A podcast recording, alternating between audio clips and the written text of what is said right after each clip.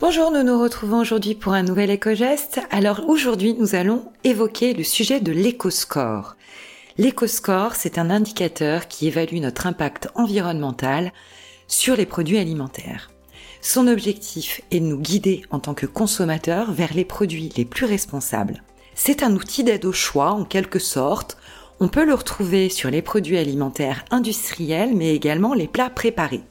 Il faut savoir que cet EcoScore, c'est un indicateur complémentaire, mais qu'à la différence du Nutri-Score, qui est déployé par une agence publique, Santé publique France, l'EcoScore, lui, est une initiative portée par une dizaine d'applications et de sites tels que Yuka, Marmiton, La Fourche, donc d'origine privée. Cet indicateur s'appuie sur la base de données agribalises de l'ADEME.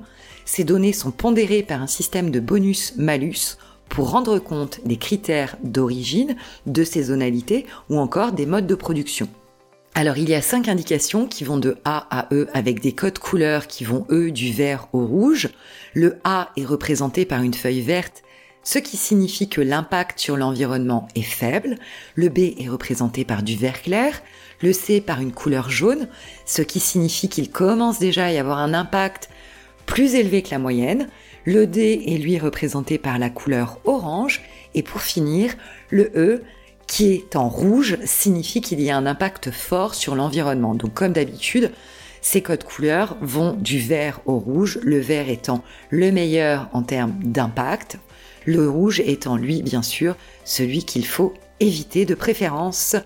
Vous l'avez compris. Nous vous souhaitons une excellente journée et nous vous retrouvons dès demain pour un nouvel éco-geste.